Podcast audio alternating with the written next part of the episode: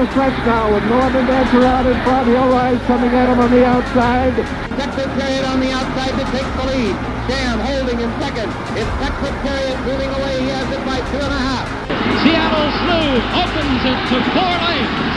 It's all swale. He's there by four lengths. Here comes Ferdinand on the rail. In the front of Furlong, it's Ferdinand getting the lead. And down the stretch they come. Winning colors in front. And Stevens. It's a driving finish. Winning colors by a head. And here comes Sunday Silence through the stretch.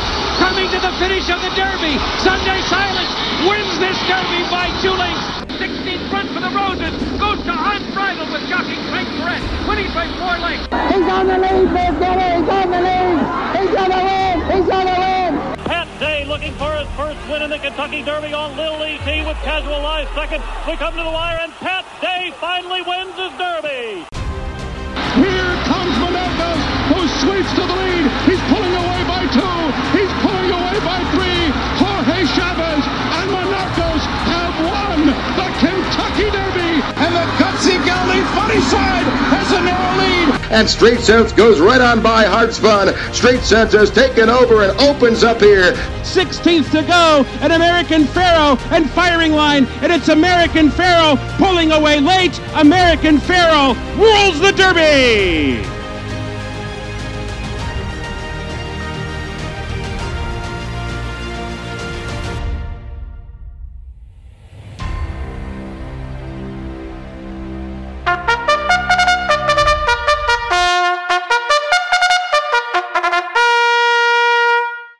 Listening to the 2023 Kentucky Derby Seminar presented by the Auxiliary Gate Podcast. And now, here are your hosts Alan Schneider, Brandon Jaggers, CC Broaddus, and our special guest, JJ Hysell.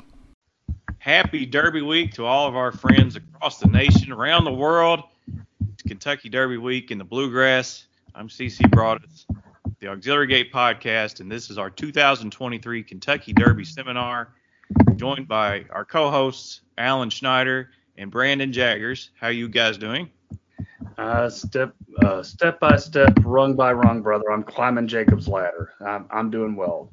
I think that's a good thing. I'm gonna Brandon? ra- throw in random '80s song references, so don't don't mind me.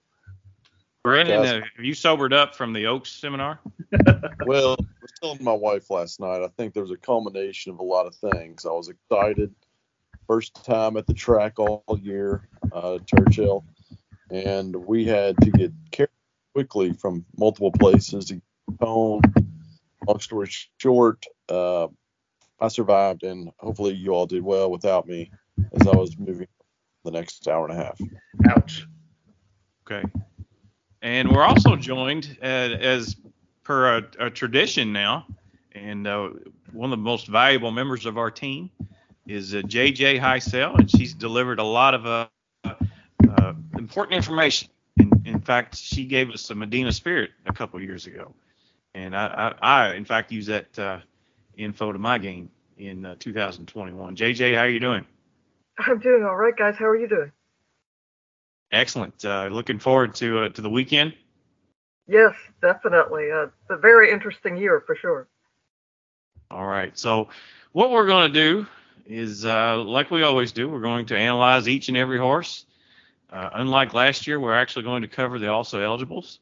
as as, uh, I, I, I don't remember, I haven't listened to it, but I don't think we touched on Rich Strike, who was number 21. Is that? Do you, you guys remember that at all? I think we mentioned the horse's name. I may have mentioned simply because of Eric Reed and Turfway. I think I mentioned, but th- I don't think we mentioned it as a contender. Obviously not as a contender, but we may have just mentioned in passing, like, "Hey, I hope Eric Reed gets in." But that might have been the extent of it, which probably beat a lot of podcasts, honestly.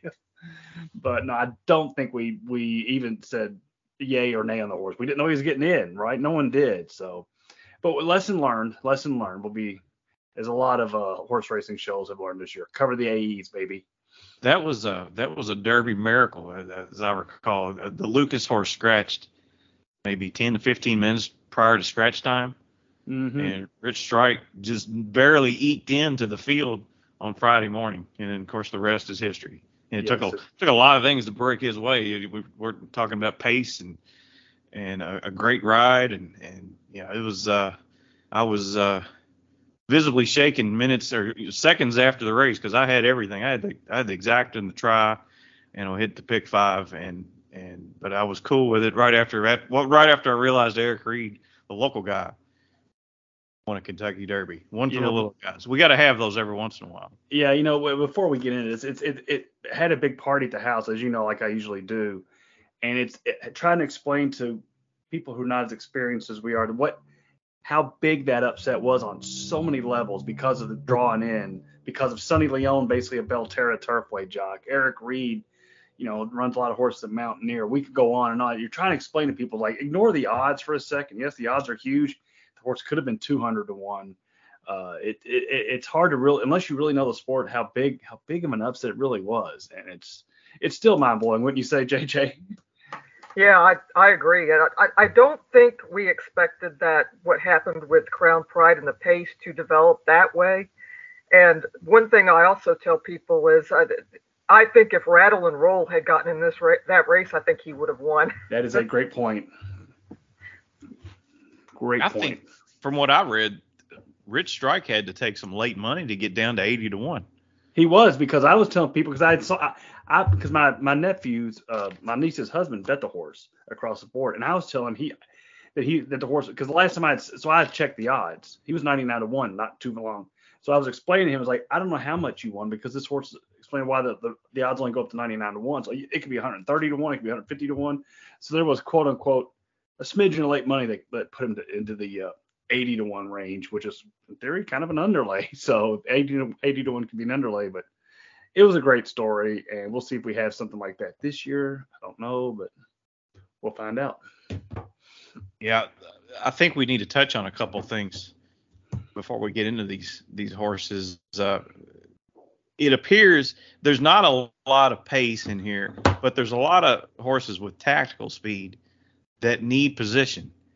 So the question is, are we going to get a, a faster than par pace again this year? JJ, what do you think?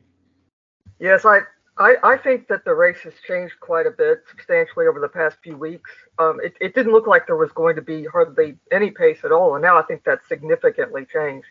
I think you're going to have several horses trying to vie for the lead. You have Verifying, Jace's Road, Reincarnate. Uh, Kingsbarns is going to have to be forwardly placed if he wants any chance to win. I, I think there will be a very healthy pace and you have several horses on on the outside, of course, who are going to be trying to make their move to get in, including Mhm. Derma Sotogake. Um, I'll, I'll get into Derma when we talk about him, but he's extremely headstrong. This is a horse who could possibly pull a Pat mouse and just bolt out of the gate. He's uh, he's really really worked up in the mornings. So I, I think that we're going to see we're going to see a very healthy pace, and we're going to see some jockey positioning like we've never seen before. Conversely, there is a lot of well, not a lot of horses, but I, there's a handful of prime contenders that I don't think are very good gate horses. Right. And we'll touch on them one by one. But I, I mean, Tapit Trice is probably one of them. Practical Move is a is a step slow coming out of the gate. Mage has had his issues. Uh, the, the first eighth of a mile of this Derby is going to be very important because it's it that that might decide the race for several contenders. Very true. Very true. I'm with you. What's the what? Give me uh, JJ. Give me the opening opening half mile if, if you believe it's me quick. Were we, we sub 47 or over 47 before we get into this? I'd say sub. Ooh, okay. All right. That's both. That's we'll see with how that, that plays out. That because I like two horses with varying styles, so that that uh that bodes well for one of them. So we'll see. Okay, well, let's do it. Kentucky Derby is the 12th race on a marathon 14 race card. I'll be 5,000 down by this point of the day. I'll be I'll be hitting Brandon up for a loan, but uh, that's nothing out of the ordinary. So uh, we're gonna go. Uh, we're gonna start from the rail, work our way out.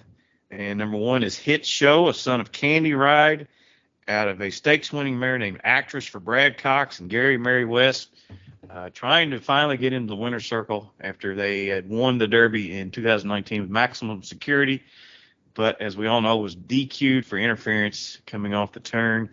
Manny Franco picks up. Well, he doesn't pick up Manny. Manny Franco rode uh, hit show to a second place finish in the Wood Memorial. Uh, JJ, we'll start with you, and we'll work our way around. Uh, if anybody has any thoughts on Hit Show.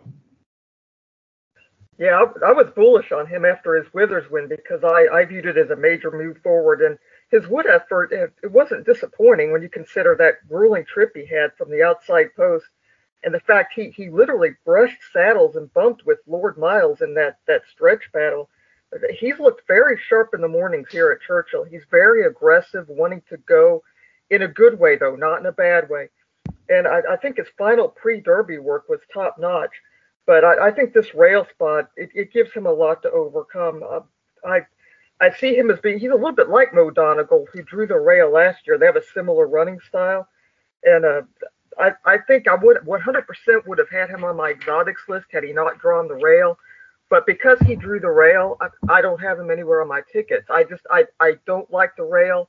I, I think it hurt Mo Donegal significantly last year. I think it's going to hurt his show. Okay. Okay. Uh, who wants to go next? Alan, Brandon, any thoughts on Hit Show? Uh, go ahead, Brandon. Yeah, well, I mean, I looked up the the dam actress, and that dam has finished twice in graded stakes, going nine furlongs. So, uh, I mean, she's got good pedigree, the dam side, and, and, loves the distance. So, I thought based on the on the dam side of this horse, I, I thought Hit Show has got a really good chance of hitting hitting the board. I don't know if that's where I'm going to lean, but I, I like to look back. So I actually did a lot of homework on this dam and uh, even finished, uh, you know, uh, Canada's Queen's Plate Stakes and and a second place finish in the Alabama. Uh, that's another uh, pedigree angle down there. So, I mean, that dam is a very good, very good mama. I, I'm not going to use the. I'm not going to play the horse. I think I'm not going to tell you anybody can't win this thing because we all learned that lesson right last year, right? So, I think a very talented horse working well. Uh, I'm Team Brad Cox in the Derby, so it wouldn't surprise me if this one won. I, I, his horses always overperforming the Derby. I go back and see where these horses have finished relative to their odds. Uh, so I think he'll put in a good showing, but can't, you can't use everybody. So, uh, so you know that's a hit show for me. I think the horse has a shot to get part of this. Uh, I agree. If verifying goes, Two Phils goes, he, he could work out a trip uh, yes. in behind those. Uh, you know, I don't really like the rail either, but the it, it has changed a little bit since they did away with the auxiliary gate. But uh, see, I, am going to use him underneath. I don't I don't necessarily like him to win, but he's got a shot to get part of this, and I think he's got a really big shot to win the Belmont. Yeah, he he, he would not he would not shock me. Let me put it that by by no means would he shock me. Okay, number two is verifying. This is the son of Triple Crown winner Justify. And again, for Brad Cox, uh, Tyler Gaffalione rides. This horse was narrowly beaten in the Bluegrass Stakes. He's two for six lifetime, uh, has some uh, tactical speed. One of those horses we talked about that uh, is going to uh, going to you know it, it's very important that he establish early, early positioning. So, JJ, uh, your thoughts on verifying? Yeah, this, this inside draw is interesting for him tactics wise because in all of his wins, he was first or second at the first call. And anytime he's been caught behind, it seems like he's had trouble recovering. So Tyler's going to have to get out quick and move early to have any chance and then he has to hope he has enough speed uh, to be able to, to to contest with the other pace setters vying, as we talked about, like Kings Kingsbarns and Reincarnate. I think it's a tough position to be in. And another drawback is I noticed he looked uncomfortable when he was working on the inside of his workmate. He he looked rather intimidated. And when he had to work on the outside of the workmate, that work was much better. So I, I think he's facing a tall task with, with this inside position and being being a front running horse. I, I, think he's very talented. He has tactical speed. he has an outstanding pedigree. I, I, just don't favor him in this position. Yeah, you, you know I'm on verifying, right, CC? You know I'm a big fan of verifying. He's he's been the horse I've been on for a while. I'm not crazy about the, the two hole. I'm not. It doesn't it doesn't take me off the horse. Uh, it, but I think it is vital. I think we all know if, if if you do like verifying like I do, the key is, and I do feel comfortable because at the King of Churchill Downs on there, Tyler Gaffalione, and he knows, he knows what he's, I'm sure he's went over this in his head a lot, how he has to get out of the gate. Either A, he sends, or maybe he breaks from the gate and tries to veer out just a little bit to maybe maybe once the, the, the horses come over, maybe he can get into the three path, perhaps. If he gets into three path and be close, it's a different ball game for verifying. Then again, he might send. I think the horse has a move forward. I thought the last race was yes, Tapit Trice caught him on the square. Tapit Trice probably run the better race, but I think that's the race you were looking for for verifying as a prep for the Derby. That's what they wanted to see. I believe he's got to move forward in him. It's about the first, I don't know, 500, 1,000 yards for verifying and see what happens. At 15 to 1, 14, 15 to 1, I'm still wi- willing to put him high up on my list. But it's about what can Tyler work the trip out, right, JJ? I mean, what can Tyler do early? I think it's very vital. I think it's a very key part of this race. So I'm not gonna I'm not gonna let two holes scare me off horse I've been on for a few weeks. Uh, unfortunately, his stablemate somebody I like a lot too, but uh, so I've got that as a backup. But I just like yeah. verifying. I he, I could see him run 13th, and it wouldn't shock me at all. So, you know, ver- verifying we right effort the what? bluegrass he had he had quite the trip. Got a great uh, trip, you know, perfect trip. The only thing, you know, the the pluses I see, really, it's a half brother to Midnight Bisou, so there's plenty of quality in the pedigree. Uh, on that side, but I think the dam side is a little short. I think a lot of those runners were mostly sprinters or maybe one turn milers or mile to 16th at best. But uh, I don't know. I've been so high on this horse and I bet it every single time.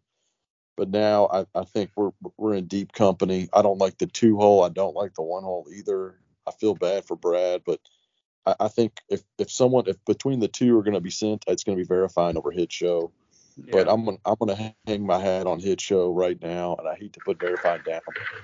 I just I stand from a you know long range like stamina piece. I, I just think the more I looked at the dam side and dug into those numbers, I'm just gonna hesitate for this race only. Okay. Great horse though.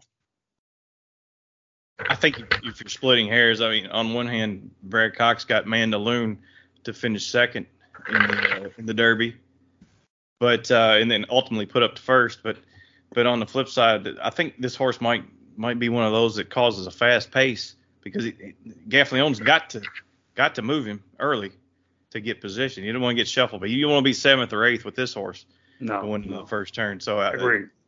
There, there is a small chance he gets uh, lit up in a fast pace. So I think he's got a shot. And like like uh, Hit Show, he'll be on my tickets. But uh, moving right along, we'll go to number three, Two Phils, the winner of the Jeff Ruby Stakes, son of Hard Spun, out of a General Quarters mare. Yeah. Believe that. Nice. That's uh, unbelievable. Larry Rivelli, his first horse uh, to go in this run, well as Jareth Love- Loveberry, his first ride in the Kentucky Derby. JJ, Two Phils.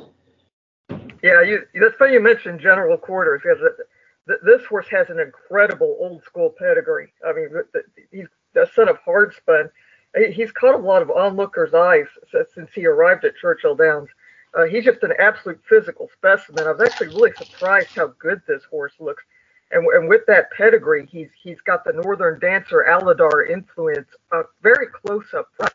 Th- this is by far, in my opinion, the best the best classic distance best Derby pedigree hmm. uh, in the race. I think there's a lot to like about this horse uh, at 12 to one, especially. He had a five star work on dirt at Hawthorne he just inhaled that work, mate. And after the work, he was barely breathing hard. And in his eight race career, he's only had one one off race really. I mean, he ran the street sense here at Churchill Downs on an off track. He beat Jace's Road and Red Route Red Route One in that race. Excuse me. And his his risen star, I think, was was a lot better than it looked. I mean, he was the only runner in that race who was up on the pace mid stretch who stayed in the top three. Uh, Angel of Empire and Sun Thunder came from far back. He can he can handle some pace pressure. Uh, I, he's got the top speed figure. I know it was on synthetic, but still, that that was an impressive race at Turfway. The only drawback with him is the fact that Larry Rivelli openly said he believes he probably is a better horse on synthetic. And I know that hard spuns are multi-surface runners, but they, he is known as a very good synthetic sire. So we don't know if that jump was because of the surface. It, it could have been, but he's trained very forwardly on dirt. I really like this horse. I think he's a wild card. I don't mind that that Jareth Loveberry. A lot of people say he has no experience. Well, Sonny Leon didn't either. So Right. uh, I, I think Jareth Loveberry has a good head on his shoulders. He he knows how to race ride. Um, that doesn't deter me one bit. I, I'd be be watching out for this horse. A major contender, in my opinion. I'm with you, JJ. I'd love to see this horse win for Jared. Jareth Loveberry seems to be like one of the nicest guys on earth. He's a great guy. And as you said, it's like, yeah, Sonny Leon didn't hadn't ridden the Derby either, but neither had Mario Gutierrez, and he's got two of these bad boys to his name, right? So Right. the important thing is Loveberry knows the horse, and I don't want to go on too long, but I'll just say that that Turfway race was legit as hell. Uh, yes, it was on synthetic, but he cleared a good a good Jeff Ruby field. Fantastic's a good uh, Fantastic's a good horse. Major Dude's a very good horse. Wadsworth is a very good horse. He cleared that race with authority. It was powerful. I would not blame anybody for betting Two Phils at what 14 to one. Again, the horse may not take to the dirt, but he's won over Churchill before. There's a lot of reasons like Two Phils at double digit odds. Yeah, this horse is kind of my wise guy pick. You know, late to ship into Churchill. Larry Rivelli doesn't have a ton of starts to his name this year, but what when he done, he usually does pretty well. Uh, there was an interview on the backside with him, and it was the first time I've ever seen the guy. And boy, oh boy, he seemed very confident about his horse and going into some big, big company, you know, as in the Kentucky Derby. So uh, he didn't even stutter. he seemed calm, cool, and collected. You know, if I was a trainer, I'd probably be, you know, a little out. nervous. And yeah, yeah. So this is kind of my wise guy shot. Uh, and- and going off of Turfway form, I love the Turfway form. It worked at Keeneland. It's going to work at Churchill. This horse has been on the ground at, at Churchill twice, won once. I, I, you know, that's good enough for me. You know that uh, what's that report those guys do? Uh, carry. Herd- Uh, Hurdy, the herd report. and Herd, the- yeah. Pete Dent, Pete Dent, it's a little motion That's right. report. if uh, if this horse isn't, I haven't seen it, but if this horse isn't at the top of the list, I, I don't know what they're doing. But uh, go back and watch that uh, October 30th Street Sense Stakes. The horse just got jostled around around the first turn, and that that's enough to to knock any horse out of any race. But he re-rallied on that sloppy track and won easy. Uh, this horse is tough as nails. I bet him that day. Yeah. Yeah, he, right. he he's got every right to to to be there at the end. You know, I, I don't know if he's good enough to win. His mother, as I mentioned before, is by general quarters, but the, by the numbers I see, she was pretty fast. She's a pretty quality mare. So I think uh, I think you'd be wise to keep Two Phils on your tickets, it, despite the name. Yeah. Yeah, Bir- Birdstone is in the second dam sire, so you got that. Hmm. Stamina for days. Yep. Number four, confidence game. Son of Candy Ride out of a half sister to the great Zenyatta. Trained by Keith Desormeaux, who knows his way around a horse. James Graham, who's been a guest on the podcast before, one of our best guests. I love love talking to, to Mr. Graham. Uh, he's going to enter the Derby off a 70 day layoff. Now, Brandon, do the math for me. 70. How many months is 70 days? Was that like eight months or something? Yeah. The reason was is because of the winning connections of the last race partied so hard they just weren't ready to enter the horse again. That's what they. that's what said. Okay. I can see it. I, I'm I'm gonna before I thought to JJ, I, I'm split on this horse. I gosh, this horse has looked so good in the mornings, but this is a horse I really don't want to win because then you've got a whole new Pandora's box of, of trainers that are going to enter the Derby off now two to three month layoffs. Yeah. And I don't necessarily think that's good for the Derby because I mean it's a it's a handicapping puzzle usually, but this just makes it worse because I, I don't know what to do with this horse. So JJ's going to help us out though, right? Well, the, yeah, normally a 10 week layoff is kryptonite to Derby betters. But, you know, after that earth scorching five furlong work he had, his odds in Las Vegas plummeted. I think he went from, what was it, 41 to 1 to 22 to 1. It, it was like an hour after that work. It was really amazing to watch that, that shift change. Uh, he, he's really become a buzz horse. And some of it, I think, also has to do with his connections being so confident. You mentioned James Graham. I mean, who doesn't love James Graham, right? They were interviewing him, and and a reporter asked him, well, which two or three horses in the race are you worried about? And before the reporter could even get the question out, James said, they need to worry about me, which I thought Yes. was Um, mm-hmm. the, the, the, one eye, eye opener for me with this horse was not that work. It was the one prior. It was a one mile work in 138 from the gate that resembled a race scenario. They had put a horse on the inside way up toward the middle of the track. They ran confidence game from the gate like it was a race. He passed the workmate and went on to a gallop out. It was, if you watch the video, Kevin Kerstein shared it on, on Twitter, and I'll share it again. Um, it was really a fantastic work, and I think it it really was an astute move by Keith to do that, because off this layoff, it, it, for the horse in the horse's mind, it, it's like he's almost ran a, a, bit of a race type type situation. So it took a lot of the edge off of him. Uh, I think that's going to be a big a big help help for him. And sometimes, you know, you mentioned that about the layoffs. I think it, it sometimes there are some horses that just need time off. I would say Flightline is is one of those horses where he had to have time between races to achieve greatness. I think that's the situation with this horse. For whatever reason, he he needs time off. His his late pace and speed figures they are on the lower side, but you know th- this is the kind of year where most of the contenders, let's face it, most of them they are on the lower side. Um, I, I, I think the only drawback I see with him is he's got to keep his head together before the race. And Keith has mentioned that this has been a problem at Oaklawn. He he really went off. He he kind of lost it in the paddock when the fans came out at Oaklawn. And I, I think the Derby, he might have some trouble with that, with the spectacle. So that that's the one concern concern I would look for. But but based on his training and, and how he's looked in the mornings, I, I think he's a wild card. I, he has just looked so fantastic. I, I just cannot ignore him. Yeah, but uh, we should add Kevin Kilroy was on here with us yesterday, wonderful analyst for Twin Spires and, and the Fairgrounds, and he loves confidence game. He's all over this one, uh, and uh, he called his shot, and, I respect it. I get it. CC and I were on the backside Saturday morning, and you know we're we don't we do not pretend to be workout experts by any stretch of the imagination, but we saw two horses go by us that just blew our minds, and that and confidence game was one of them, right? CC, it was it was like wow um, so he's moved up in my mind because of that. I don't know what you're going to get with him, but as as you alluded to, uh, JJ James Graham, you, you hear all this stuff from these trainers and these jockeys, but it was it felt like a different sort of confidence, uh, pardon the pun, from James Graham, didn't it? And, and keep Keith Desormeaux. It's it was like yeah yeah we got a good one here. It, it did feel like that. So I'll leave it at that. But yeah, he's it's raised my eyebrows. Let's put it that way. Well, that's what you want. I don't know. I need to go back after JJ mentioned that work and look at the work. But I, you know, knowing you guys had eyes on on the prize, so to speak, uh, I need to make more more attention to this one. I, I just I don't see it just yet.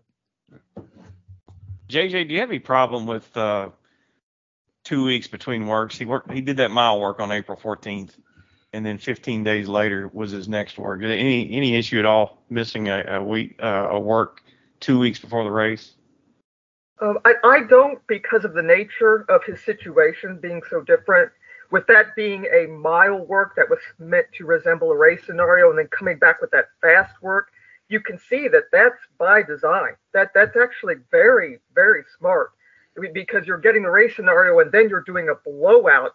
Um, I, I think it's it's very smart. Now, in a, in a normal situation, you know, if it was a Todd Pletcher or Brad Cox where you have the normal setup. If you saw something like that, it might be a little concerning, but not not in this situation. Number five is Tapit Trice, son of Tapit, $1.3 million yearling for Todd Pletcher. Whisper Hill Farm and Gainesway Stables are the owner. Luis Saez has the mount, as he has for the Colts three prior starts. Last seen winning the Bluegrass over verifying uh, JJ Tapit Trice. Probably going to be the second choice in the wagering, I would think. Yeah, yeah. I was looking over Todd's uh, tremendous trio that he has. I, I, I call Fort, Forte the Iron Will. Uh, Kingsbarn is, is Mr. Versatile, and and Tapit Trice I call him the Natural. This horse mm-hmm. is just naturally talented. He has a natural talent for for running races. That that's just been obvious for him. Uh, once he gets going, which is usually mid race, he has that staggering turn of foot. And Luis Saez, I think it was key that he was so confident in him early on. He abandoned his mount on Secret Oath to ride him in the Tampa Bay Derby and has stuck with them. So I, I think that says a lot. You know, Luis Saez had a lot of options, and he has been been with this horse since day one and, and didn't want to depart. So I, I think that's very interesting. Uh, he, he, did win the Bluegrass. He had that that that great stretch battle there, and I, I think that showed that he has the guts to win a fight.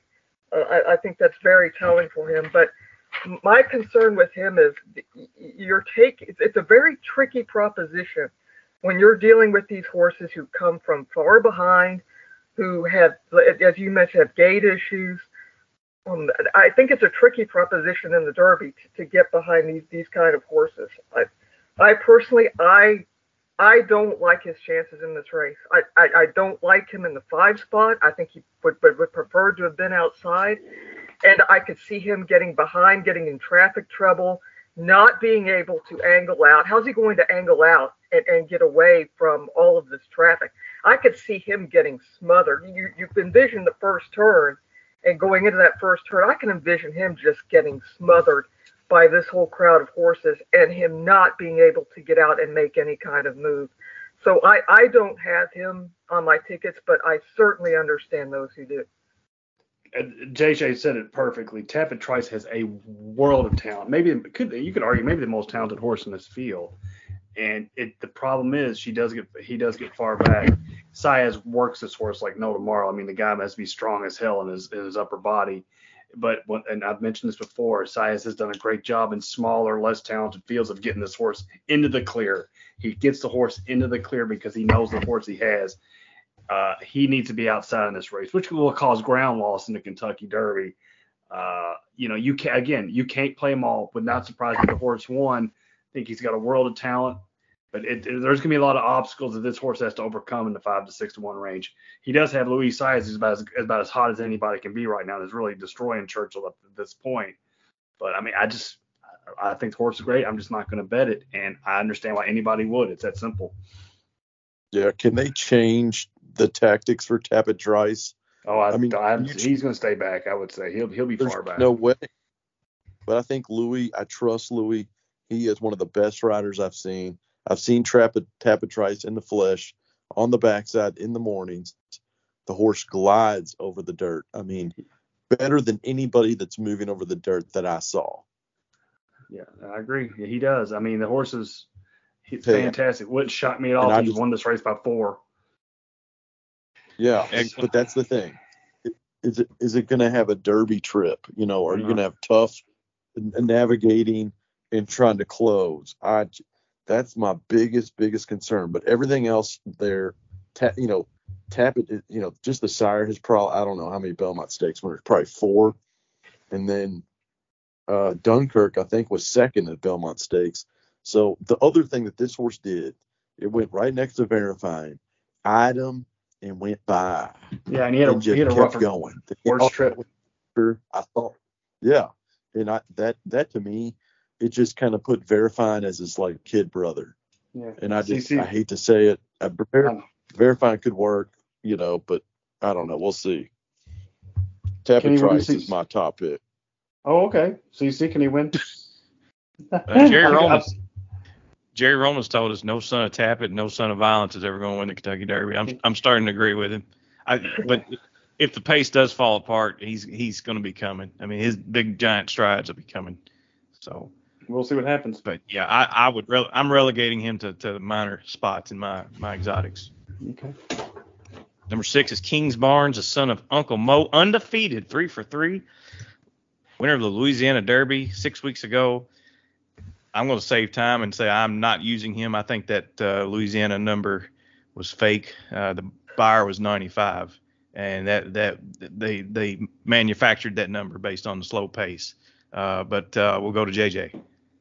Yeah, I think I think his biggest asset is his versatility. I mean, they asked him to show that new dimension of Louisiana Derby, and and he responded with the plum. And he just he just put that field to sleep on the front end. Um, another positive I, I noticed was I was concerned about him in the in the Louisiana Derby because he was first time off of Lasix, but he he did fine off of Lasix. So I, I think that shows that that's that's not an issue for him because he had been on Lasix um, he, he's going to have to be forwardly placed to have to have any chance in the in the race. And And and that's what I find interesting here because as we mentioned before with the pace scenario, who's going to have the speed to keep up? Who's going to get the best position? Another pos- positive for him is his uh, late pace figures. Uh, they have been have been strong despite the, mm-hmm. the slower times, um, which which tells me that he's actually running better late than early, uh, d- despite these times, and, and, and that's very interesting. Uh, so I, I think that you know, like you said, uh, you know, you can't bet every horse in the race. Uh, I view him and Mage as similar. They both have three starts, are both inexperienced. So I, I, I, kind of narrowed it down and looked at it as if you were going to use Kingsbarns or Mage, who would you who would you use? I would definitely veer toward Mage over Kingsbarns if you're going to put uh, either of these inexperienced horses on on your tickets because I think Mage Mage has faced so much better competition. He's faced adversity. Yeah. So between the two, I'd, I'd, go with him. It's a great point. I won't talk on it too long. I feel like CC, wonderfully talented horse, may have an incredible future. Is three for three, but only had three starts. But I think JJ touched on the, the, the three starts were all dream trips, right? And slow paces. And like you said, has not faced adversity. Odds are you're going to face adversity in this race. Uh, again, big contender can't play them all. I won't. I won't use them. Yeah, I second everything Alan said. I mean, yeah. we need more. We need more. You know, just history from this horse. But uh, I've got to move on. Number seven is Reincarnate, the son of Good Magic, who, uh, oh, memory doesn't serve me right, but I think he was either second or third behind Justify. Second, because I bet him. He was second, and Audible was third. It was a photo. But uh, good magic out of a Scat Daddy mare trained by Tim Yakteen. Uh, third in the Arkansas Derby, third in the Rebel Stakes. Prior to that, he won the Sham Stakes going a, a two turn mile when he was trained by Bob Baffert. John Velazquez takes the mount as he has the last two starts. 50 to 1 on the morning line, JJ. Yes. What an enigma is, is reincarnate, right? Um, I, I, as you know, I've been following the, this horse since day one. Um, I, I, think he's very reminiscent of Medina Spirit in that this horse does not like to let horses pass him. He will fight like gangbusters to keep an advantage, and and that showed up in his early races. I was concerned in the Rebel because he had to he had to come from off the pace, but he actually had a great race in the Rebel. he faced so much adversity that was one of the toughest runs I think in any Derby prep that we've seen, and he still managed to finish third and was running well late. Uh, what concerned me was when he came back in the Arkansas Derby, he didn't show the same energy. He was very flat in that race uh, throughout the stretch, just did not show any fight. Got easily passed by Angel of Empire, which is concerning. Which that that is concerning to me.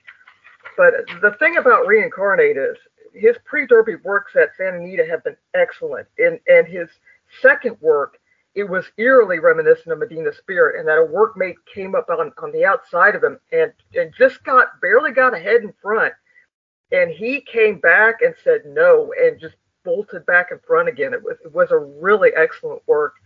And I think what's going to happen with the tactics is I think Johnny V is going to try to take this horse to the front. He's going to try to gun it. And I I think this horse has the speed to hold on for quite a long way in a battle. Do I think he can win? I think the odds are against him because there are so many talented stalkers and closers in this race who, who could catch him. But at 50 to 1, this one horse is my absolute must use in exotics for trifectas and superfectas because if he can hold on, uh, he, he's going to be right there towards the end. He could easily finish third or fourth. I'm gonna pass on this one because I know CC wants to echo everything you just said, JJ. Take it away, CC. I yeah, I agree. I agree yeah. with JJ. This horse is like a mini silver charm. If you get alongside of him late, he is not going to let you pass. That is absolutely the truth. And I, I don't know if he can win, but uh, if this horse is in front turning for home, there's going to be a lot of people holding their breath because trying to get past him because it's uh, it, he's tough as nails. I think he's got a bright future if, if you know if, if he can hold together. So I'm using him definitely underneath. And Johnny V really knows how to wire the field in the Derby. I'll give you that. And, uh, and again, most people have a tendency to forget. I'll just throw this in there because I don't have that much strong opinion on horses like you guys do. the majority of derbies won in this era are won at horses who have the lead at the top of the stretch. We always love the closers and and and but the majority of horses are at the top of the stretch. They're first, second, they're right there. That's not to say it's going to happen every year, but generally speaking, that's how the derbies won. In modern time, and back in the 20, 30 years ago, it was whoever made the derby move on the turn. These days, it's whoever's up on the lead near the front. So yeah, and so he might be. So he might be. So that's something to keep in mind. Anything, Brandon? Hello. Guess not. Okay, we'll, we'll move on then. Number eight is Mage. One out of three lifetime, finished second in the Florida Derby, and uh, trained by Gustavo Delgado, who I believe won the Clark Handicap a few years ago with Bodie Express. That is correct. Yes. And Mage uh, gets uh, Javier Castellano as his uh, previous pilot. Saez, Luis Saez, opted for Tapit Trice. Uh, let's go to JJ on Mage. Yeah, he he gets over the track very well. He's a very athletic, compact colt who, who really moves well. He does have a little bit of a shorter stride. That does concern me a little bit, and also explains maybe why Forte, with his huge stride, was was able to outrun him in, in those uh, final links in the Florida Derby. Um, his work the other day was really slow time wise, and some people were thrown off by that. That was by design. Gustavo Delgado did that on purpose. It was a stamina building six furlong work. He did not want him to go fast. They're trying to build some stamina into him. Obviously, they're putting this horse in a in a tough position like Kingsbarns. He's inexperienced. He, he is up against it for that reason. But but as I said, between those two, this horse has so much upside. I, I mean, the way he ran in the Florida Derby, uh, that was just amazing considering that was only his third start. I mean, he was five he was five wide in that race. In the Fountain of Youth, he actually hit the gate at the start, uh, had a horrible trip, and still managed managed to finish fourth. Uh, I think this horse is very talented. I, I think he's a future star. The only question is, is he in over his head here in this race? I mean, obviously he could be. I think he's better than than the chances of Kingsbarns, but the others do overmatch him. So it, it's it's a tough call. Uh, I I don't have a strong opinion about Mage. Again, you can't play them all. This is one I decided to take a stand against. Again, fourth lifetime start. Uh, World of Talents, if, if they can hold the horse together, they got a lot of future with them. But another good Magic Colt. Uh, can't play them all. I just, you know, uh, I'm I'm gonna let this one beat me. Yeah, same here. I mean, I, I think Good Magic is going to be a great sire in the long term. Uh, you know, the Curlin, uh, you know, I mean, son of Curlin, I, I just, you know, I don't have enough to really report on after three starts, and who knows, you know how the, you know how these derbies are run, but it is interesting that his works have all been six furlongs. The last two have been six furlongs, so you don't typically see that, and I don't, I'm not real familiar with the trainer uh, I just don't have a lot of confidence in in the connection of the trainer and the jockey on the Kentucky Derby with this horse.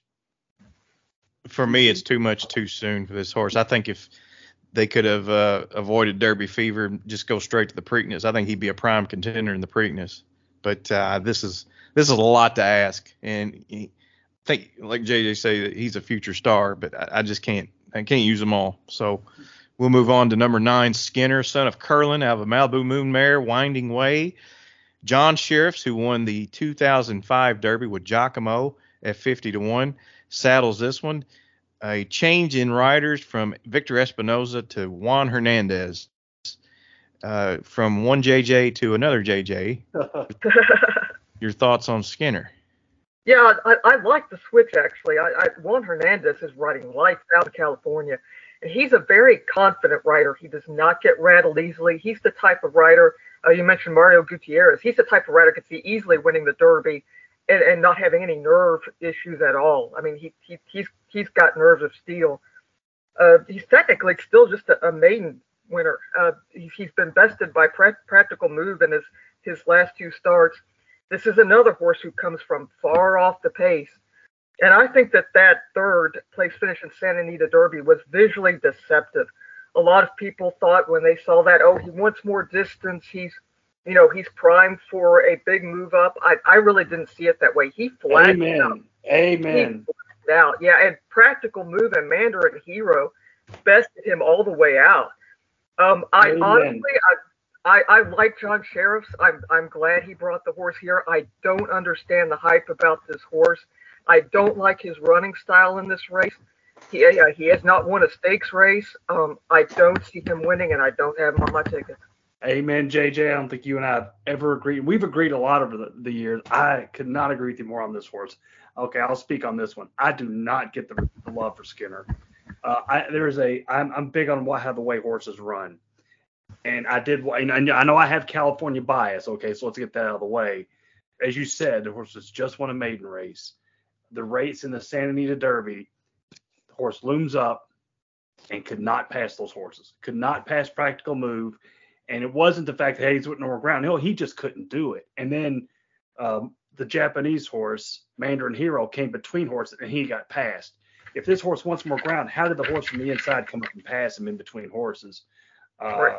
I, I have not. Eh, Practical Movements had that has easily beaten him twice. This is a hanger. This is not a horse that wants more distance. This is just a kind of a a, a touch above a one paced horse. I know some people love him, and I may be. I mean, again, maybe because of the Giacomo thing, they they want to draw their the maybe they want to draw the similarities of Giacomo and hope they they bang one in at 45 to one. I don't see it. And I mean, maybe I'll be, you know, eating crow or whatever, but I, I could not agree with you more on Skinner. I just don't get, I just don't get, he'll be nowhere for me. Same, same. I'm the same. CC, are we making too much of Skinner's uh, inability to? I hate horses that, I hate horses that make up, appear to make up lengths in the lane, but they do not pass horses. That's, the lengths are lying to you when that happens. The horse has to be able to pass other horses down the lane. It, to me, he doesn't do it. I, I may be wrong. It's John Sheriff, so CC. I think I think the rider switch is everything though. Espinoza's not Possibly. right. He's not riding the way he used to, and he and he's known now for wide trips. And the switch to Hernandez, who is a lot better jockey at this point in the game, I think uh, this horse looks good on Thoro-Graph, and he's got the fastest. Uh, I think on time form, he's got the fastest late pace figure in the race. So when when other horses are stopping, he's going to be rolling. I think uh, I'm I'm using him underneath at least. Uh, he's he'll be on all my tickets. Mandarin Hero passed him. Mandarin Hero passed him down the lane. How could he have the fastest pace figure? Well, Mandarin Hero's not in the race, I guess, but he got passed by another horse down the lane in Santa Anita Derby. Yeah, wide trip, three three wide first turn, four wide second turn. Hopefully uh, Hernandez can uh, can save ground. I think if he does, it's a it's a new ball game. Well, I, w- I would like to add this that, that late pace figure. Yes, it, it's a whopping pace figure. I forgot the number, but it's huge. They're they're trying to account for ground loss, but I, I would like to add though, the second place finisher of the Santa Anita Derby, who almost won, is Mandarin Hero, who is considered a second tier Yes. Japanese horse, who came from the second tier, not even JRA, and he could not pass Mandarin Hero. Uh, which, which goes into which I'll get more to that as we move in here to practical move, but I, I that that's worrisome. Well- I, I, I may be wrong. Another here's another question mark in, in number ten, practical move. Yeah. A son of practical joke. Uh, he's he's got in that photo finish. He earned one of the fastest Beyers in, in this Derby field. And this is Tim Yakteen again. Uh, uh, Ramon Vazquez. I believe this is his first mount in the Derby. Uh, but uh, practical move.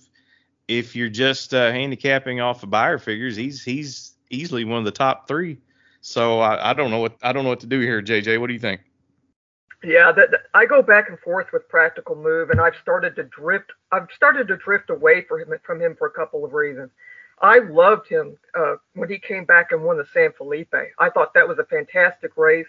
His speed figures have been more of what we normally see with three-year-olds coming into the Derby. Right. As I mentioned this year, they've been really subpar for a lot of these horses. We're normally used to seeing these, you know, consistent higher speed figures. So that's to his benefit. He's a fast horse.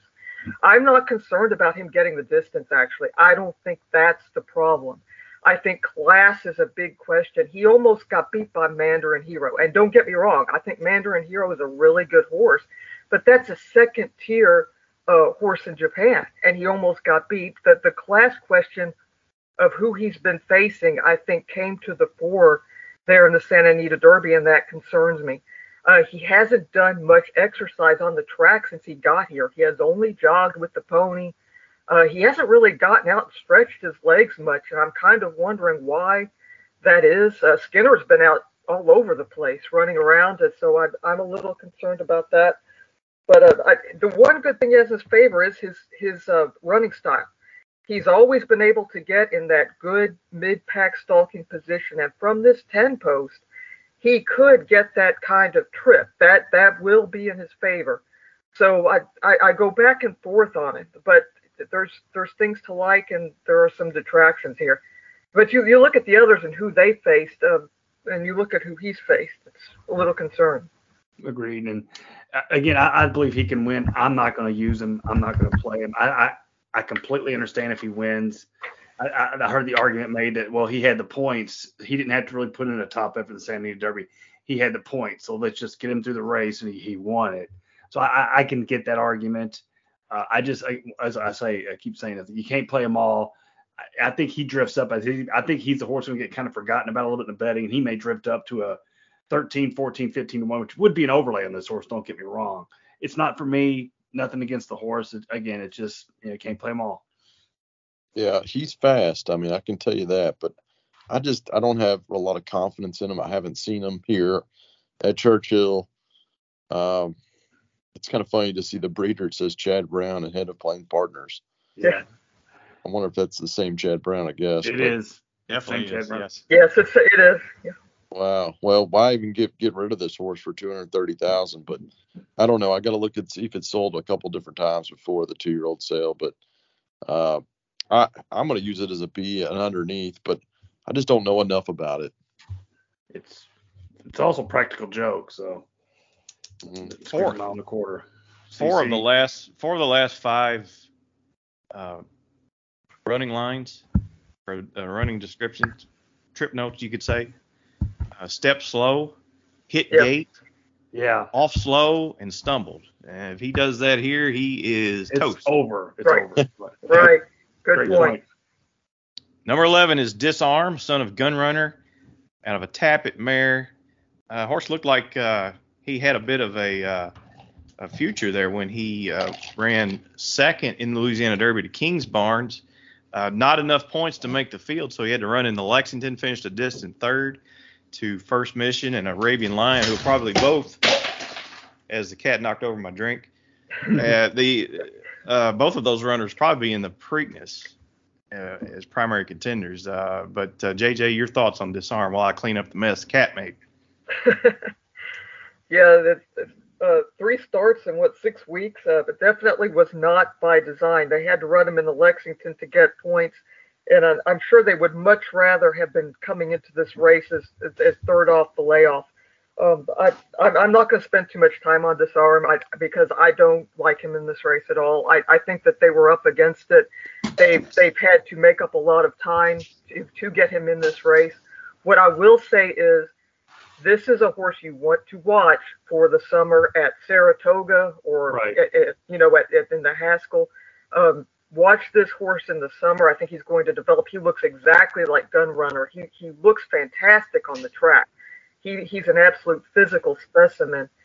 But I just think that this position he's in here, it wasn't what they really wanted. It wasn't optimal. And um, he does have Joel Rosario. That's another benefit for for him. But I, I I'm not playing him. He's he's a long shot possibly for me. I mean, he's one I would I would use in some exotics. Um, I'll I won't spend a lot of time on it either. I would just say that if you were buying stock in these horses, you could buy stock now, buy and sell. This is one. This might be the one in the race you'd want to buy stock in, right, for for uh, future possibilities. This horse is probably going to be really good in time. It it just uh, you know, 25, 30 to one, he is interesting to me, but once again, he can't play them all. But he him winning wouldn't surprise me. Yeah, I you know Joel's taking them out. I think is good. This horse has had a lot of different jockeys. It's gone, you know, nine and a half furlongs. I guess that's a mile and three fifteenths. Yeah. You know, King's Barn is a was a dominant horse. Uh, I'm going elsewhere. I will say this about disarm. I think that Lexington Stakes effort was better than it looked. Agreed. I think top the top two are really really good. They were finishing fast in the short stretch race. Yeah, I, I think uh, like you all said, he, this horse is going to be good uh, at some point. Maybe maybe this is uh, too soon. I go five deep in a play in a, in a ticket. I'd probably have him. Number 12, Jace's Road, 50 to 1 for Brad Cox. Florent Geroux, last seen in the Louisiana Derby, finishing behind Kingsbarns and Disarm. Not for me, but JJ, what do you say? Yeah, Florent Geroux's not not been shy about discussing his tactics, which, which is good. He said, you know, I want this to be like the Gunrunner Stakes. I want to get out and possibly even be in the lead. Uh, I view this horse as a major influence on the race, as a pace presence because they they want to try to get this horse as much forwardly placed, possibly even on the lead if possible. But the question is, can he duel with Reincarnate and Kingsbarns, and and if, if verifying is able to get out, um, is he of the same quality? Can can he hold up with those? So um, I, I don't think he he can hold on. So I, I I don't see him as as being much of a factor other than a pace factor if there's an off track, he also he gets downgraded because his his one bad race was actually he's had two two poor races on off tracks. So if there is some moisture in the track, um, he's he's really not going to like it. Yeah, he's he's not for me. People keep talking about how fast this horse is. I don't I don't I mean I know they're going to send him, but I don't think this horse is overly fast on top of it either. That doesn't mean that they won't send him. Not for me. He could set it might be here to set it for his stablemate, uh, Angel of Empire, which yeah. and that, that very well could happen. Yeah, this horse is backing up in Louisiana Derby. I, I I think that tells me enough. Not for me. Could be the longest shot in the field. Sun Thunder, number 13 for Ken McPeek. Brian Hernandez Jr., son of Into Mischief, has been an also ran in his last two starts. Prior to that, though, he was second in the Risen Star to Angel of Empire.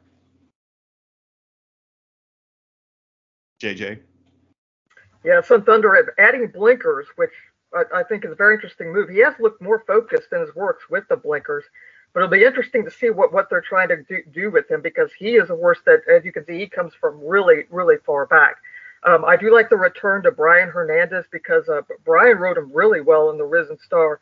And it, it wasn't his fault what happened in the Louisiana Derby. He did not get the pace scenario that he needs he is pace dependent and he will get, uh, I think, a healthy pace here. So it will be interesting. Uh, he, he reminds me a lot of a horse named Looking at Lee, who mm-hmm. drew the rail uh, the year of Always Dreaming. And I, I, think Corey Lanerie gave one of the best non winning Derby rides I've ever seen on Looking at Lee, who came from 17th at the start to second to Always Dreaming. Um, I, I, think it's going to take a looking at Lee effort from from Sun Thunder um, but if this horse hit, does hit the board, I wouldn't be surprised though. I I actually like him of all the closers. I like his chances. I like his chances better than Tapit Trice. Don't call me crazy. I like it because he's in, he's on the outside.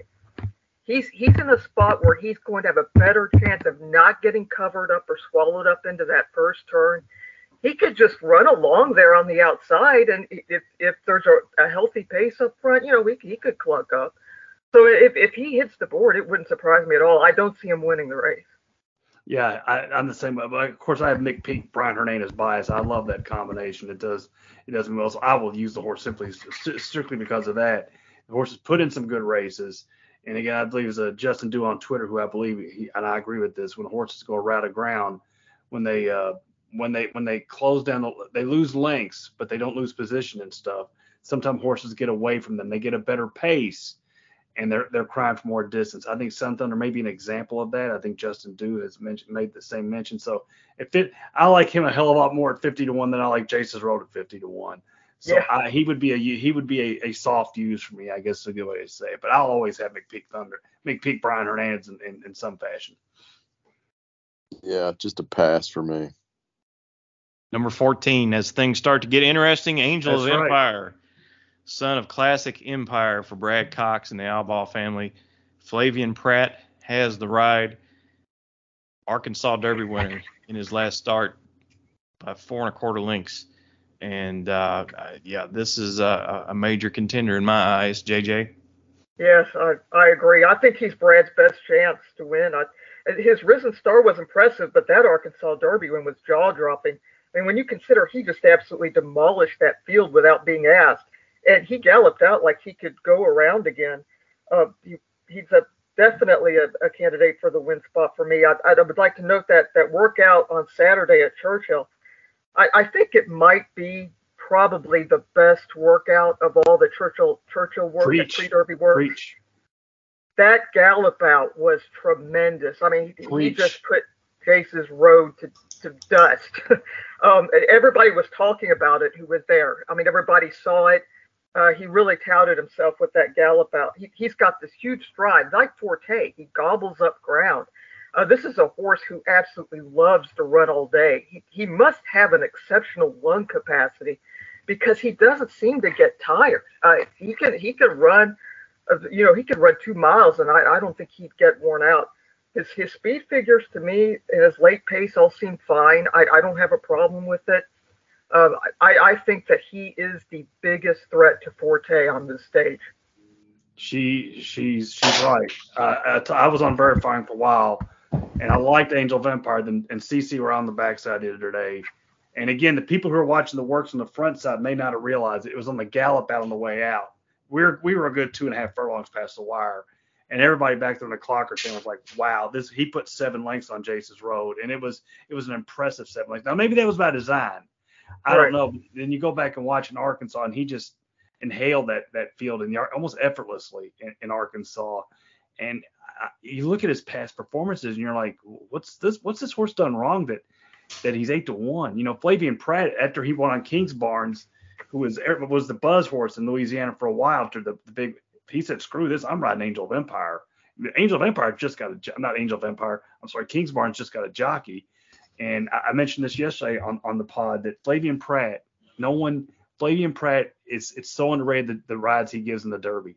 We go back to we go back Yeah. to Country House. He was who came from the 20 hole to essentially win the Derby. And I go back to last year. I mentioned this yesterday that uh, we we got so caught up in the rich strike stuff, the fact that Epicenter got beat, it caught at the wire. We overlooked the fact that Flavien Prat gave um, Zandon a perfect ride.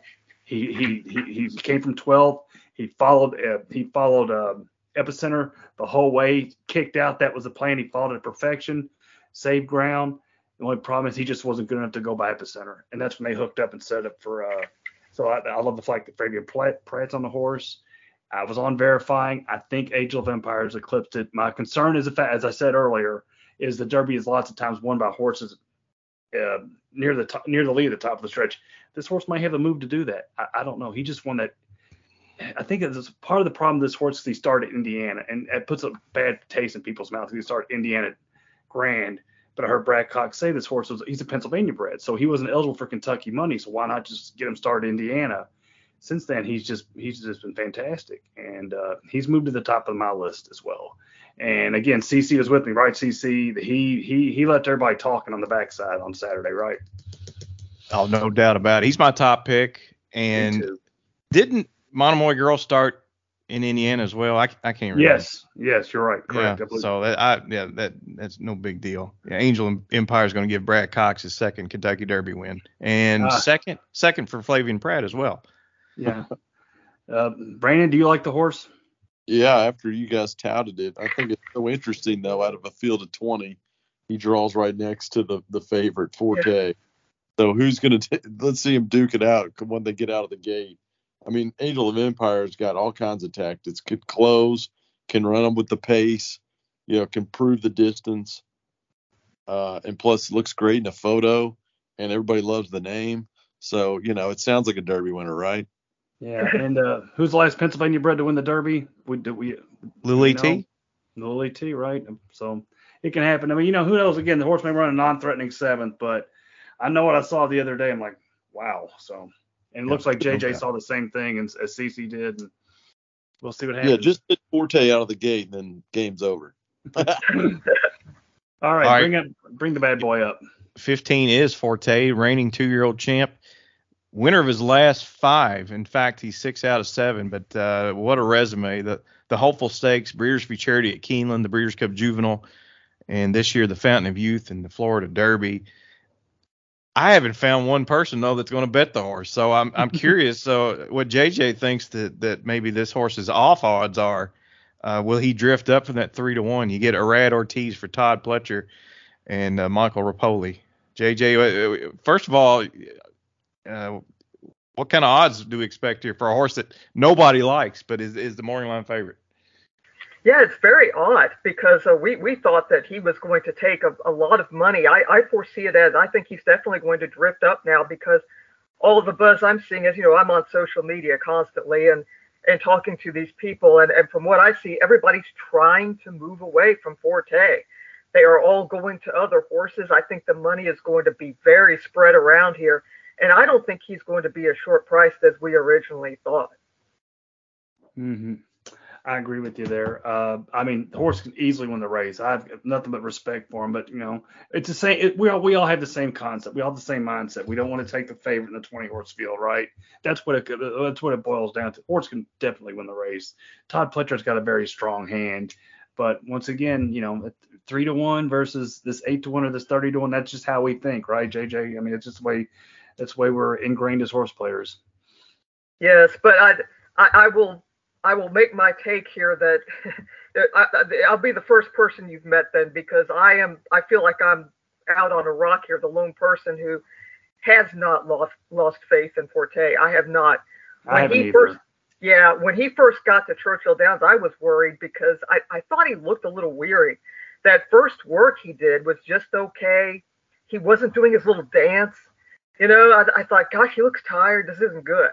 But then this past week or so, he has bounced back with a flourish. He's back to doing his dances in the paddock. In the morning, he's really spry. I mean, he's just kicking up his heels. He's got his energy back. Uh, that's completely restored my my faith in him. Um, another thing about about Forte that that I'll say, he started his career almost a year ago. He started his career last yeah. May at Belmont. He has so much more experience compared to half of this field. Uh, he's like a four-year-old technically going up against these three-year-olds when you when Good you point. look at it that way. Yeah. And and I think that's very beneficial to him. What he did in the Florida Derby was remarkable, and a lot of it was because of his immense stride. Uh, he just covers so much ground in such a short amount of time that it's really remarkable to watch. I, I think this colt is special. I thought he was special since the Fountain of Youth. The Florida Derby made me think even more highly of him. I think we could see a very special horse here. I know that people are, are wanting to look for a price, and I totally get that. There are a lot of horses in this race, including Angel of Empire, who do look very threatening. But I do think this colt is very special. I have not lost faith in him.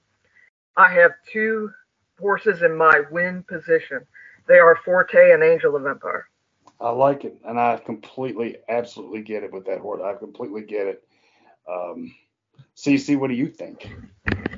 Well, his detractors will say, you know, his two starts this year have not lived. Or basically, he's not improved over his two-year-old uh, top, uh, and and that's true for for most horses. The the, the issue here though is that uh, his two-year-old best probably wins the Kentucky Derby. I mean this.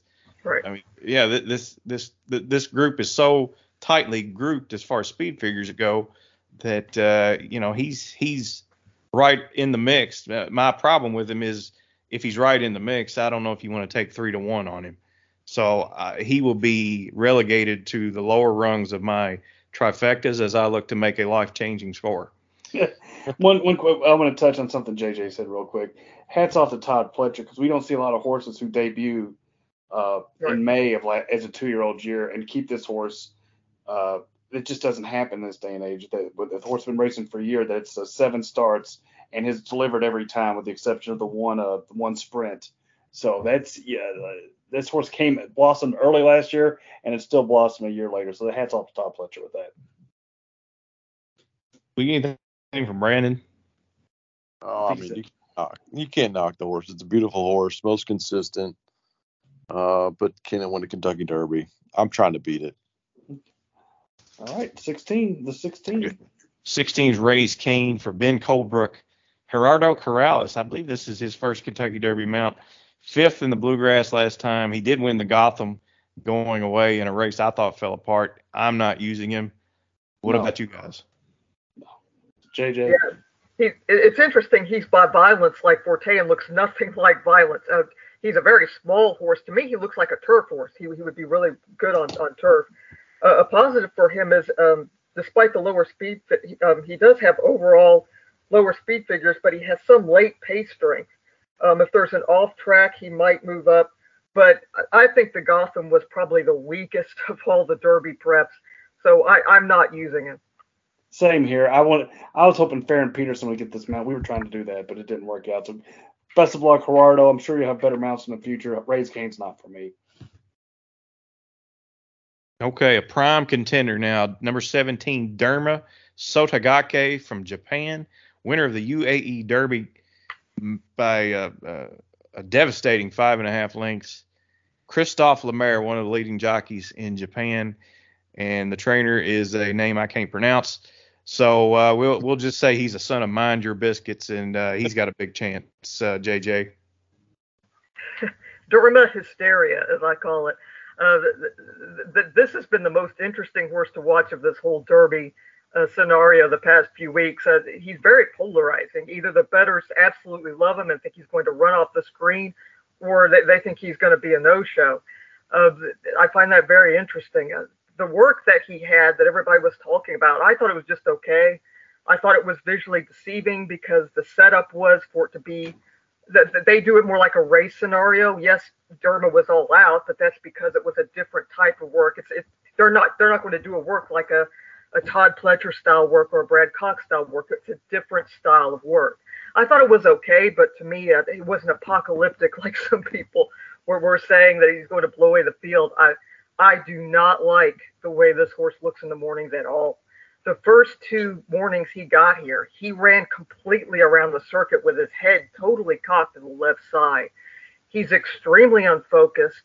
He shies at objects he can be at times covered in sweat.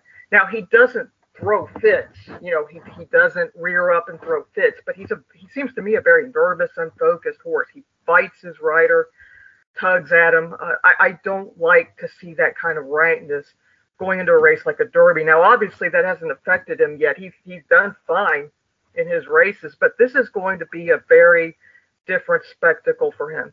I understand that the numbers people and his UAE Derby was fantastic. Well, so was Mendelssohn's. You know, uh, I, I, he's got a lot to overcome with the 17 post position coming out of the UAE Derby. I much prefer a situation where Mander of Mandarin Hero, where a horse gets a prep over a U.S. Uh, dirt surface in a major U.S. prep going into the Derby. I think that's very astute, and I think that that may be a route that a lot of the Japanese trainers take in the future. Uh, I'm not on the Derma bandwagon. I will not be betting. Okay, I like the I like the strong take there. I like I like the strong conviction because I'm on the fence. I don't know. I don't know what to do with the horse. It, again, if I was playing a, a some sort of multi-race wager, I'd probably throw that as an X factor. If I like Angel of Empire, for instance, or, verifying, I might put this horse on top as a saver uh, in case he does blow the field away and then my horse runs well. Uh, I don't know what to do. I'm not going to pretend that I know what to do with the horse. Uh, so many mixed signals. Um, I appreciate JJ's uh, candor. Uh, so you know, some people just uh, want to ride the fence like I just did, but uh, CC, clear clear it up here. You got another opinion? Well, the Japanese are going to win this race at some point if they keep trying because they've got so so many well-bred horses now. They've been buying our mares for years, and and also our stallions, and they've got Sunday Silence blood, and and and that's just turned out to be a boon for their breeding industry. Uh, this.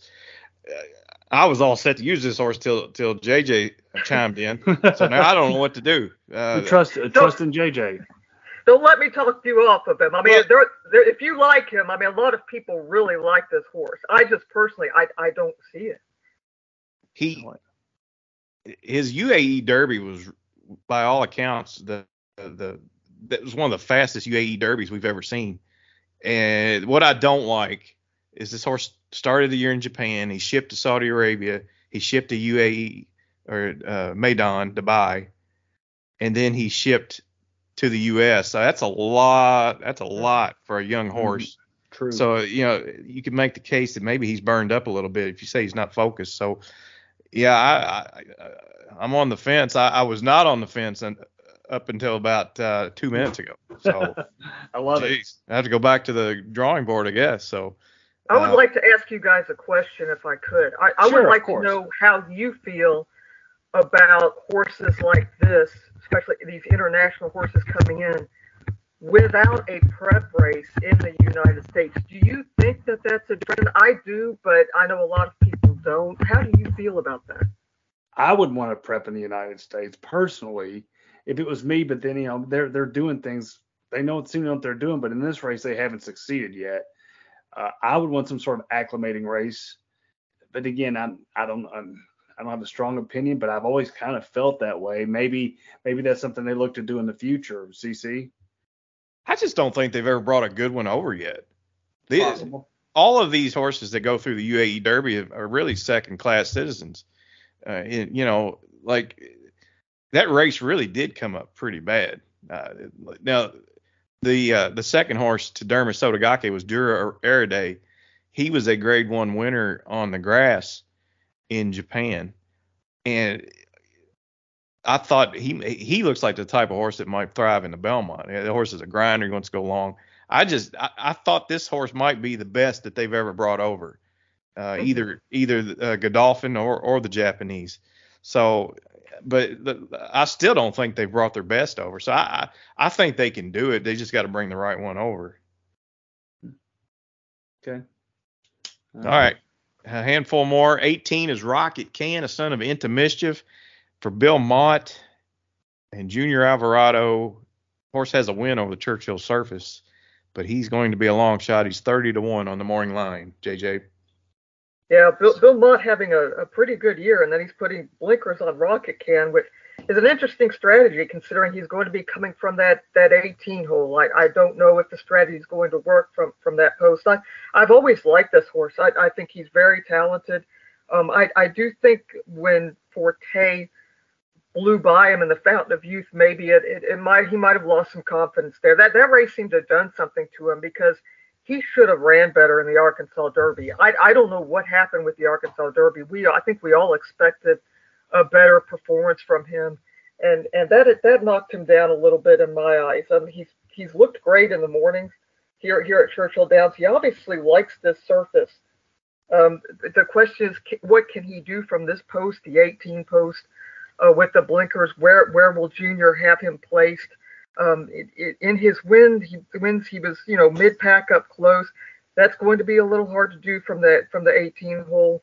Uh, he's interesting, but you know, it, there's others I do like more, but he's interesting. I, I wouldn't fault anyone for putting him in exotic. One thing about Rocky, I'm not interested in him. I know Bill Mott is has been touting him a little bit from his works. You know, again, I, he's not really for me, but I will point out something very interesting. If you look at his past performances, what what horse, maybe ever, can say they've raced against as many, been beaten by as many Derby horses as he has? Right, his maiden win in his maiden race, he lost to Disarm. And his second start, Instant Coffee, who should have we thought was going to make the Derby, and then it was Rocket. Well, he won. That's right. They got beat by Confidence Game. Then they got beat by Forte by four, and they got beat by Angel of Empire. He's he's faced all these guys throughout his career. It's kind of amazing.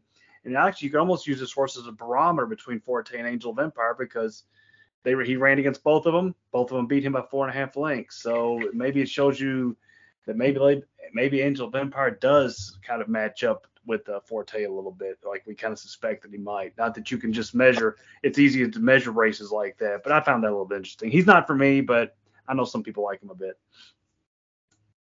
When I think of Rocket Can, I, I can't get Country House out of my mind. I can see it. Bill Mott, yeah, I can see it. Yeah, I, I otherwise I couldn't use this horse, but uh, you know, there's always that. If I if I have any money late in the day, I might throw him in the bottom, but otherwise he's not a contender for me. Brandon, do you like Rocket Can? Uh, I like Bill Mott a lot. Uh, the horse has got good experience. I just I can't get excited. There's others that I like a lot more, but I, I do like the April work that the horse had.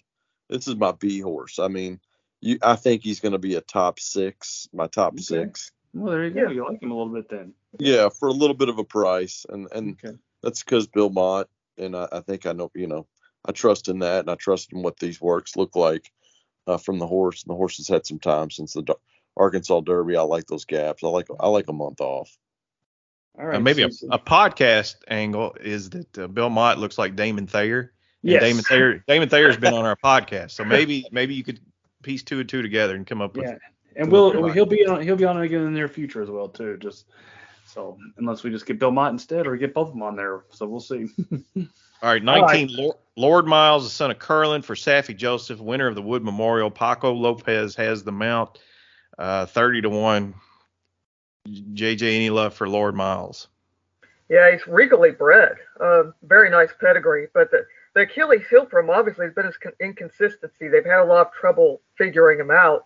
The, the one thing I thought was interesting was, you know, his first two races at Gulfstream Park. I mean, he looked like a really nice prospect. That Mucho Macho Man race, uh, he was closing on fire, and and I thought, gosh, this is the worst to watch.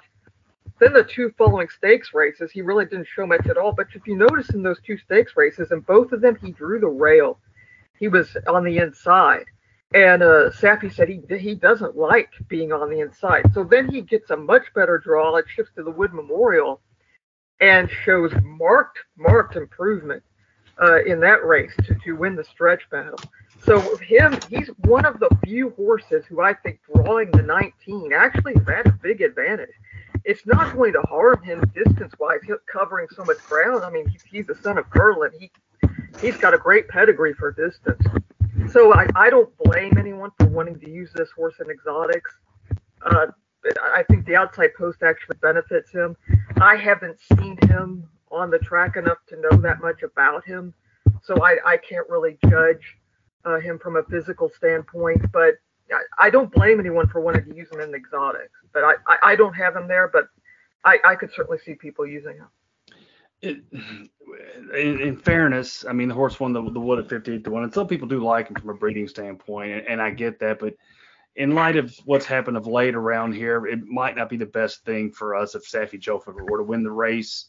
Uh, not you know because everybody has you know we're not we won't get into it or whatever, but it could cause a, right. quite the media maelstrom, right? If ha- were that to happen, uh, I don't think it will, you know, uh, but I don't think the horse is without a, a puncher's chance.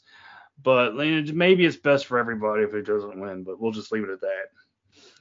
CC? I think he projects a wide trip, and I, he's one of the slower ones going in on Thoro-Graph and it would take a major move forward. It, it would take a Herculean effort, as I've used mm-hmm. before, for Herculean. him. To, Herc, Herculean.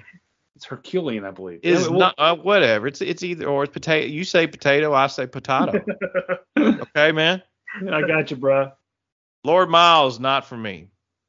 What about this number one? Tw- number 20, Continuar, another Japanese entrant, uh, third in the UAE Derby, a distant third to Derma Sotogake son of uh, champion sprinter Drefong, American sprinter Drefong, out of a King Kamehameha mare. And uh, looks like Yoshito Yo- Yahagi trains this one. I don't know who he is, but uh, I've seen the horse run. Uh, JJ, uh, any love for Continuar? Yeah, Yoshito's pulled off some some big upsets on the major stage. He's an excellent trainer. Um, I, I, really like the trainer a lot of this horse. Now, obviously, Derma Sotogake has had this horse's measure both in races and uh, in works. You know, we saw the work and, and everything. He just looks like he's a cut below Derma Sotogake, and I, I'm not on to Derma, so um, I, I, do like his pedigree. He, has a much better classic distance pedigree than than Derma. Um, I, I, love the King Kamehameha influence on the dam side. He has a great pedigree and he makes a, a, good impression on the track. He's a big horse, though. He's, he's big and kind of lumbering. Um, I, I don't see him winning the race. Um, I have though tremendous respect for this trainer. I, I think he's he's an outstanding trainer. The horse is here because an automatic automatic invite. So uh, I, I wish him the best of luck, though. This, this trainer's great. Yeah, not for me. One one quick point. I think he's completely up against it but uh, Mr. Yahagi is two for two in his country in graded stakes with yeah. a little modest ROI of plus fifty four dollars. So, but I believe he that's is that the guy that trained the uh, the the Breeders' Cup distaff winner? Am I right? Right. Yeah, yeah. Never explained, but that's the two for two in this country is pretty impressive. But again, this would be this would be Rich Strike esque if he won yeah. if you've seen him on the track. But right, yeah, he he he's a bit of a grinder. I, I think uh, he only wins if this race melts down at the eighth pole. And I think that's unlikely. So that's it. We don't have to cover any more horses for the Derby. No, right? hold We on. to- what, Hold really? There's more. We're gonna throw all the last three in a basket and, and just we'll we'll we'll pick one out if you like them. But, but 21 is Cyclone Mischief, Dale Romans, Joel Rosario 30 to one, 22 Mandarin Hero whose name has popped up a lot uh, so far uh, for uh, Terunobu Fujita and uh, uh, Kimura. I can for, I forgot his forgot his name. Kazashi Kazushi Kimura. Sure. Kazushi Kimura. That's it. He, a former Canadian jockey. He, he moved Oh out yeah, west. the Woodbine. Yeah, Woodbine. Yeah, yeah. And then uh, 23 is King Russell for Ron Moquette and uh, Rafael Bejarano at 50 to 1. Uh, any of those runners strike your fancy if they were to draw in? Uh, I think Cyclone. I've I've said this all along. I think Cyclone Mischief is very talented, but I think he's more of a, a sprinter, miler, maybe mile the 16th horse. I don't think this distance is up his alley. Mandarin Hero is really interesting. Oh, I mean, yeah. for a horse who's supposed to be a second tier Japanese horse, he almost won the Santa Anita Derby. And uh, on the track, he's, he's he's a small horse, but he, he makes a good impression. He's very agile. Uh, he can get around corners and, and and move very well. Um, if he goes to the Preakness, that'll be a lot of fun. Um, I, I'm I'm sorry he didn't make the race. I really wish Mandarin he was in the race. I think he deserved it, and he might have been a good exotics play had had he got in. Uh, King Russell, I think, is is a horse who's on the improve. He's obviously he made some some very strong strides. He's he's a late closer though, and he's there's a lot of late closers in this race who have a little more class. So if, if he got in, I think there are other late closers that I would put ahead of him. Uh, JJ summed it up. Yeah, Mandarin Hero would be the interesting one. Could theoretically win the race if he were to get in. Probably won't. Cyclone Mischief. You know, if Dale gets the opportunity, Dale's going, and he would. Add, Cyclone Mischief would probably. I would say he would gun Cyclone Mischief if he were to get in. He would add to the pace. But we covered him. I don't think I, Cyclone Mischief might get. I'd be shocked if Mandarin Hero got in, but at this stage. But you never know, right? We still got a couple days. Uh, anything anything's possible. But uh, Brandon has time. passed out, and on his way out, he texted me his top 20 horses that he wants to box, and they are tap. he Brandon's offered a 20 horse box. I think you'll get it. Trice, Angel of Empire, Two Phils, and then Disarm, Rocket Can, Mage, and Hit Show. So uh, do with that what you will. Uh, we, we'll go to JJ. Uh, give us a, a top three or four. Okay, uh, I think it's interesting. Somebody mentioned that if you had boxed the 20 horses last year, you would have made it, still would have made a huge profit, which I found interesting. Um, I, I'm not overthinking the race this year. I, I know numbers, people are going different ways. I don't go by the numbers in this race. I'm going by what my eyes tell me. My eyes tell me Forte is a very special colt. I, I cannot go against them. They tell me Angel of Empire has looked amazing on this track and done nothing wrong. So my two win candidates are Forte and Angel of Empire. I think the two wild cards are Two Phils and Confidence Game. And uh, I, I think the horse that is a must use for exotics is Reincarnate. Uh, I love the way you laid that out there. That's nice and tight. It's uh, it's kind of the way I want to do it. My top two win contenders, because all along it was verifying. I was going verifying, verifying. I think I think Angel of Empire has eclipsed them. It's it's Angel of Empire for me to win.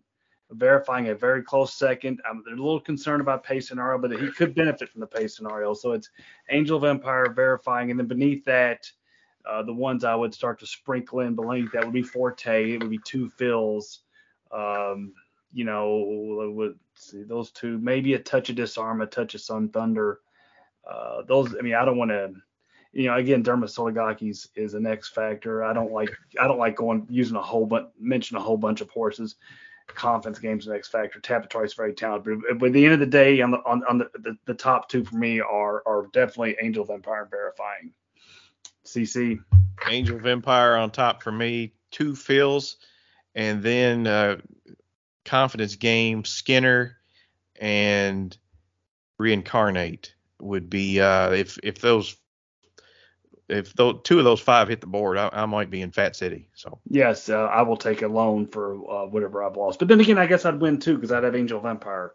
So, uh, but it sounds like we all high on Angel of Empire, and we know Forte is solid. And uh, you know, so best of luck to everyone. we'll see what happens when, when they run 11th, 14th, and 18th, right?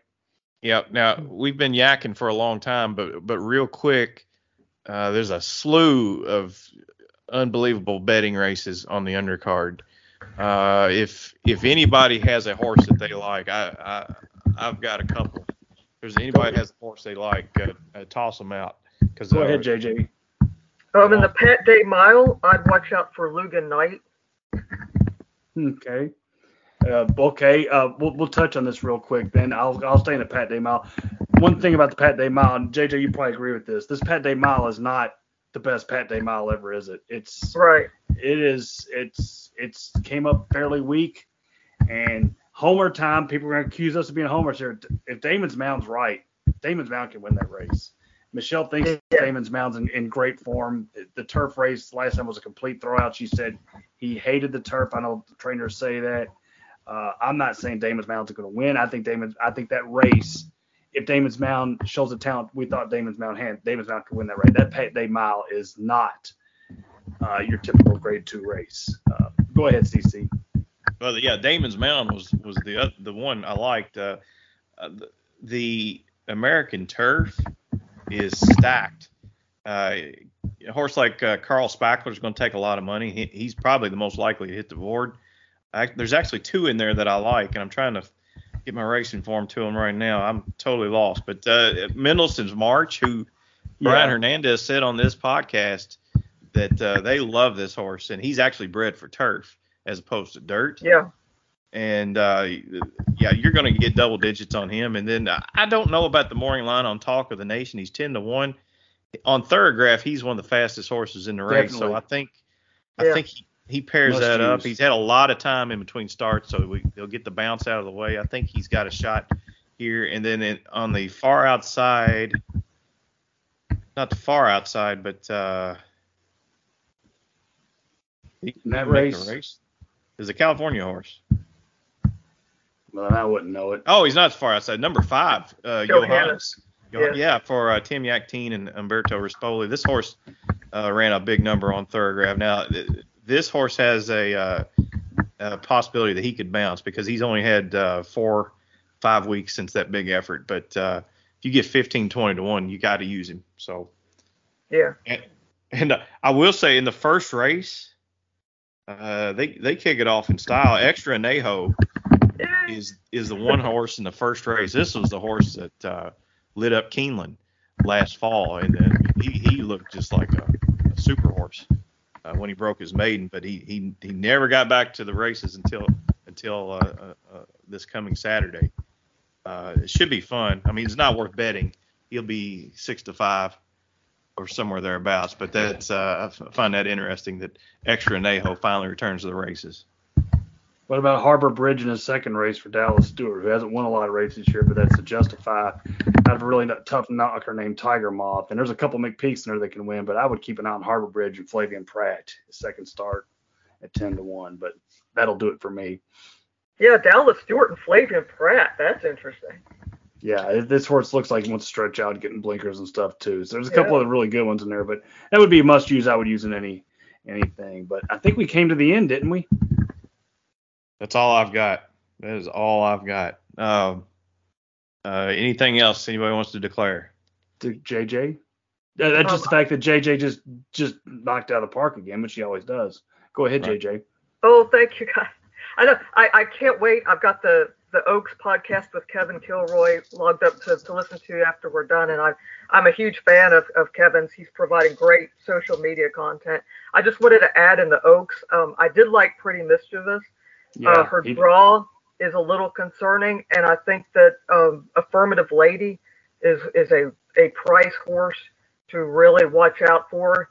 The weather forecast for Oaks Day right now is shifting in all kinds of directions. If Mhm. it's a really off track, uh, it's going to be tough to beat Wet Paint. She is just so good on and off track. I feel like I'm glad you meant. It feels like wet paint's can like the to getting dismissed like forte is a little bit. Wet paint's legit as his forte. So I mean, and if, if again if, if it rains, that that it's really going to help wet paint. So and it might hurt my botanical. It might hurt botanical too. So we'll see what happens. All right, let's wrap this up, CC. All right. Uh, on behalf of Brandon Jaggers, who's already in bed. Shocking. Course, yeah, shocking. And of course, Alan Schneider and the fantastic JJ Hysell. I'm CC Broaddus, reminding you, in the famous words of Jerry Romans, we're not happy until you're not happy. I think Happy Derby Day.